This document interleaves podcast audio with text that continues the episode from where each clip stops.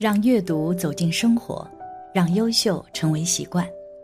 大家好，欢迎来到小叔说，小叔陪你一起阅读成长，遇见更好的自己。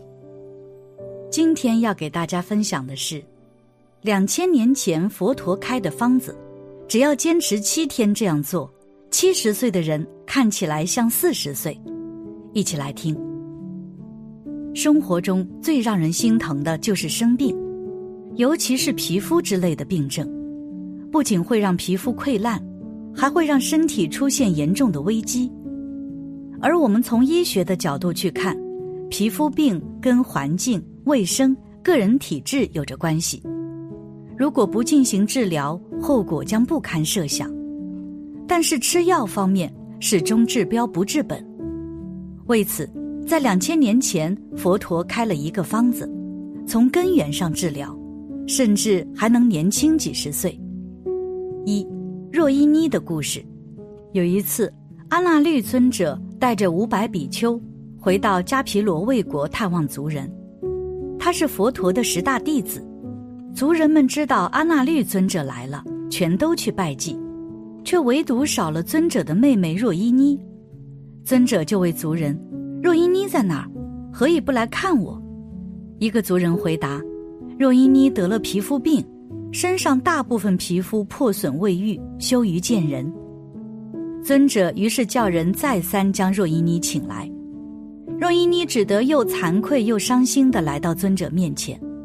看到若依妮那般模样，尊者不由升起悲悯之心，对他说：“你应该做些善事，多行布施，病就会好了。”若依妮说：“我能够做什么善事？”为十方比丘盖一座凉亭，让比丘们在托钵途中有个乘凉休息的处所。怎么盖呢？我没有钱。尊者说：“若依妮，你有很多首饰，现在这些珍贵的首饰都不适合你戴了。你可以将那些首饰变卖，大约一万块钱就可以盖了。”若依妮又问：“如果我变卖了那些首饰，有了钱，但是要请谁盖呢？”尊者说：“我会请族人过来帮忙盖，我也会在场照料一切。”若依妮于是将自己所有细软珍饰变卖，筹得了差不多的钱，尊者就着手请人帮忙搭盖凉亭，并告诉若依妮说：“我们要盖两层楼的亭子，但第一层完工之后，你就必须每天来打扫，并且提供茶水、蒲团。”供养来来往往的出家比丘们喝水打坐。若依妮答应了。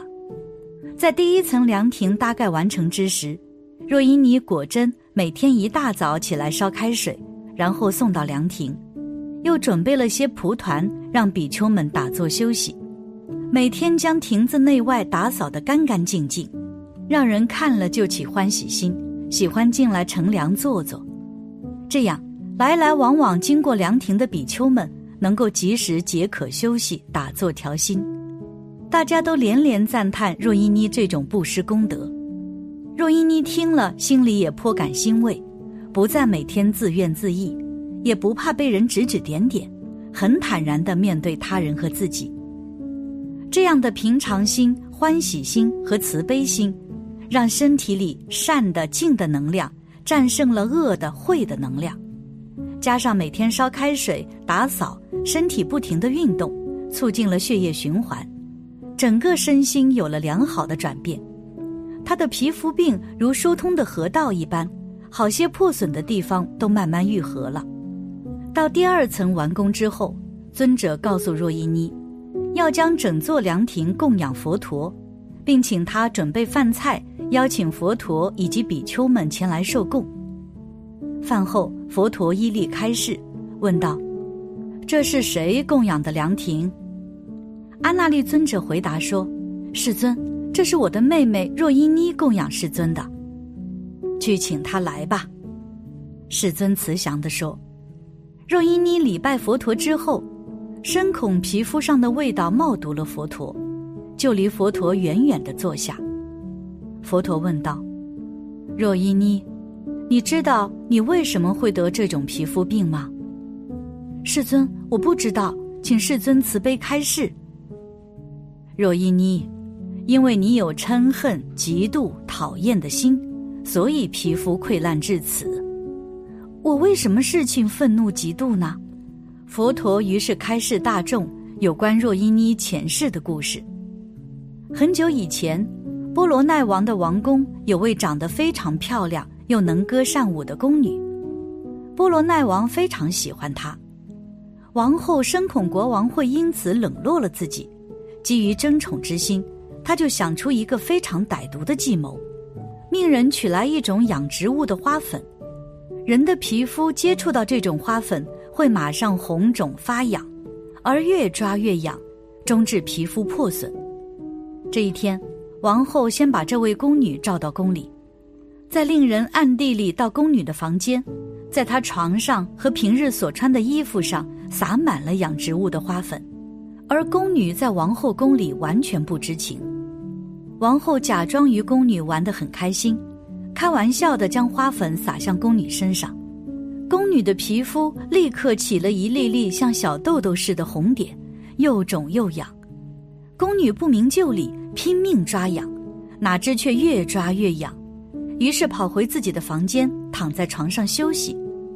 谁知床上已事先被撒满了花粉，宫女痒得更难过，赶紧拿了一件衣服要将皮肤上的花粉擦去，谁知衣服也沾满了花粉，不擦则已，越擦沾到身上的花粉越多，整个身体有如千万只虫在身上钻，又肿又痒，像火焰无情地掠过宫女的身心。经过这番生不如死的折腾之后。宫女身上体无完肤。若依妮，当时你就是那个因嫉恨而造了如此恶业的王后，如今果报还身，你终究自己遭受这样的痛苦。一个人不能有嫉妒和嗔恨的心，否则会为身体带来很多痛苦和烦恼。佛陀说完，诵偈言：舍弃于愤怒，除灭于我慢，解脱一切缚。不执着名色，彼无一物者，苦不能相随。意思就是说，众生需要斩断所结缚，才能脱离轮回之苦。二，忏悔疗病。其实，人生除了外在的病之外，绝大多数是心病，生气上火，气血不顺，百病由此而生。心里有执着，不改变自己的秉性。反映到身体上就是不治之症，还有的病是由于自己丢失了天理良心，丧失了天良，做了很多不合天良的事，导致内邪引入外邪，久之积累而成病。脾气秉性是万恶的根子，怒恨怨烦恼这些脾气是导致人体疾病发作的重要原因。忏悔自己发过的脾气，是疾病疗愈的重要方法。一个人的秉性中藏着个人生生世世以来的业力和父母祖先的业力，所以要想疾病痊愈，应该忏悔以前曾经发过的脾气，再依次忏悔其他罪业。要想真正的升起忏悔心，就要找别人的好处，认自己的不是，然后针对自己的缺点和给别人造成的伤害，认真加以忏悔。每当告诉病人需要忏悔的时候，往往有人会问：“忏悔需要读什么经？烧多少纸钱呢？”或者问我是大悲忏好还是梁皇宝忏好呢？有一次，一位女居士因伤害孩子造成了疾病，请老师给讲病。老师说：“你的疾病跟你孩子有关系，你去忏悔吧。”他问老师：“是拜大悲忏好？”还是梁皇宝忏好呢？老师问他：“你这样的行为就是在伤害别人。我现在也不伤害你，仅仅用硫酸给你毁容，然后我要向你忏悔。我是拜大悲忏好，还是梁皇宝忏好呢？要拜多少部经，你才能原谅我呢？”他寻思寻思，然后告诉老师：“无论是大悲忏还是梁皇宝忏，我都不接受你的忏悔。”你拜多少部经，我也不会原谅你。老师告诉他：“己所不欲，勿施于人。既然你自己都不能接受，如何让来找你了业的疾病菩萨们接受呢？他哑口无言。有人也许会说：“我以前生病，拜大悲忏拜好了呀。”告诉各位，拜大悲忏确实有效果，但如果你根本不知道自己哪里做错了，才导致了这个病或者这个灾，那么你纵然拜忏拜好了疾病，以后还是要反弹的。因此，我们就要学会真正的忏悔，这样才能真正治疗自己的病。而真正的忏悔就是一事一忏，事先已经树立好善恶对错的是非观念，然后一事一忏悔。具体来看，第一，知错，你要知道自己怎么做错了，错在哪里了，这个叫知错。第二，认错，你要认识到是你错了，挑人毛病了，要承认自己的不对，让受你伤害的人消气，你要悔过认错。但并不是说你道歉，对方就一定会原谅你。有时候道歉需要很多次的，这个过程中还需要有着诚意。第三，一事一忏，忏悔分两种，一种是受害人知道的，能找到受害人的，最好找这个人当面忏悔；找不到受害人的，可以向你最为信仰的人、神或菩萨或祖宗忏悔，请求加持。帮你调解，这些可以当众忏悔、发怒忏悔。要忏悔到什么程度呢？你想起当初的那件事、那个人，心生喜悦，完全没有了当初的负面情绪，或者干脆想不起来了，这件事情也就了结了。还有一种是别人不知道的事情，比如恨过人家，人家并不知道，你就不必说出来，或者婚后邪淫等等。忏悔的时候，在佛菩萨前忏悔即可。第四，改错，真忏悔一定是后不再造，以后不再犯同样的错误。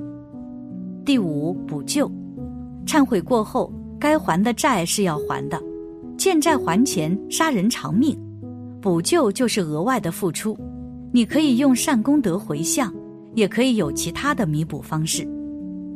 第六，学会感恩。对于那些你怨恨的人，升起感恩，这样才是真正的认错。比如你曾经顶撞父母了，应该怎么忏悔呢？首先你要想明白，为什么不能顶撞父母？百善孝为先，养育之恩无以回报。那么你知道自己顶撞父母不对了，就要向父母道歉，并磕头九个或者一百零八个。其次你要知道。一念嗔心，万劫不复的道理。今生你顶撞父母，这正是你生生世世顶撞父母的一个缩影。所以你要向生生世世的父母磕头九个或者一百零八个。再次，你既然顶撞父母，具有这个坏习性，你也会顶撞长辈师长。因此，在佛前向生生世世的长辈师长忏悔道歉顶撞的恶业。磕头九个或一百零八个，最后要发愿，永远怀着感恩的心，面对一切父母长辈师长，尊敬他们，孝顺他们，这样顶撞父母的恶业才算彻底没了。总而言之，生病并不可怕，可怕的是我们不去忏悔，让病魔控制我们的内心。因此，无论是什么病，当你按照这样的方子坚持下去的时候。就有着机会药到病除，但是如果只是一味的恐惧、害怕、焦虑，心就会越来越脆弱，病也就会越来越严重。感谢你的观看，愿你福生无量。今天的分享就到这里了，希望你能给小叔点个赞，或者留言给出你的建议。别忘了把小叔分享给你的朋友，让我们一起成为更好的自己。还没有订阅小说的朋友，一定要记得订阅哦！我们下期不见不散。